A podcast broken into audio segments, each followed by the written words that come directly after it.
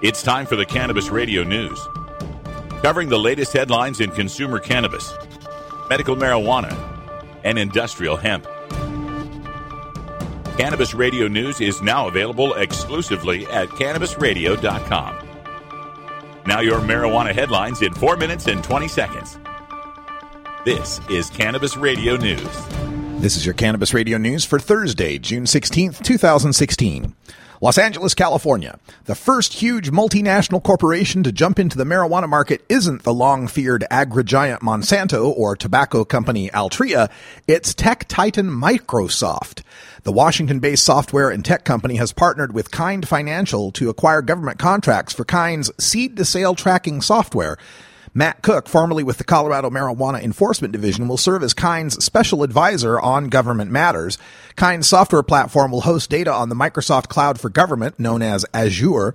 Referring to the cooperative agreement between Microsoft and Kind, Microsoft Director of Government Solutions, Kimberly Nelson, said, quote, Kind agreed that Azure Government is the only cloud platform designed to meet government standards for the closely regulated cannabis compliance platforms, end quote. Harrisburg, Pennsylvania. City Council discussed the possibility of marijuana decriminalization in Harrisburg during Wednesday night's meeting. Councilman Cornelius Johnson unveiled a proposal that goes even further than a decriminalization proposal floated by Mayor Eric Papenfuse just four months ago. While Papenfuse's proposal created a $100 civil fine for marijuana possession, it escalated that fine for subsequent offenses and mandated that a third strike reverse back to a misdemeanor. Johnson's proposal would lower that fine to $75 and require that a third strike would only be a misdemeanor if it occurs within a five year time frame. Johnson's proposal also decriminalizes paraphernalia, something Papenfuse's proposal did not consider, which would mean many marijuana possession tickets would still earn paraphernalia misdemeanors. Johnson's proposal also raises the public toking fine to $150 to discourage public use. Philadelphia, Pennsylvania. Philadelphia on Thursday became the first U.S. city to approve a tax on soft drinks. By a vote of 13 to 4, the Philadelphia City Council approved a 1.5 cent per ounce tax that will affect sodas and other sugary drinks, including teas, sports drinks, and energy drinks. Drinks exempt from the tax are those that are more than 50% f- fruit juice, vegetable juice, or milk, said Lauren Hitt, the communications director for the mayor's office.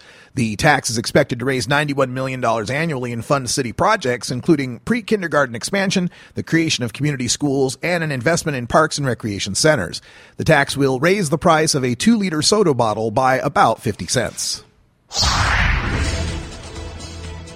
Sonoma County, California, police and DEA conducted raids against Absolute Extracts and CBD Guild, two of Northern California's most prominent manufacturers of medical cannabis oils.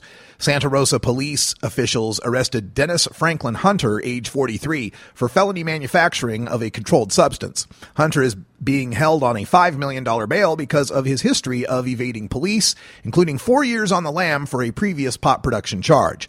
The companies are accused of using illegal and hazardous production methods in violation of municipal codes.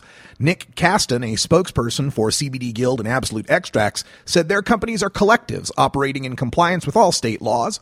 The CBD Guild's 34,000 square foot production facility uses supercritical CO2, not the butane they're accused of using in violation of California law.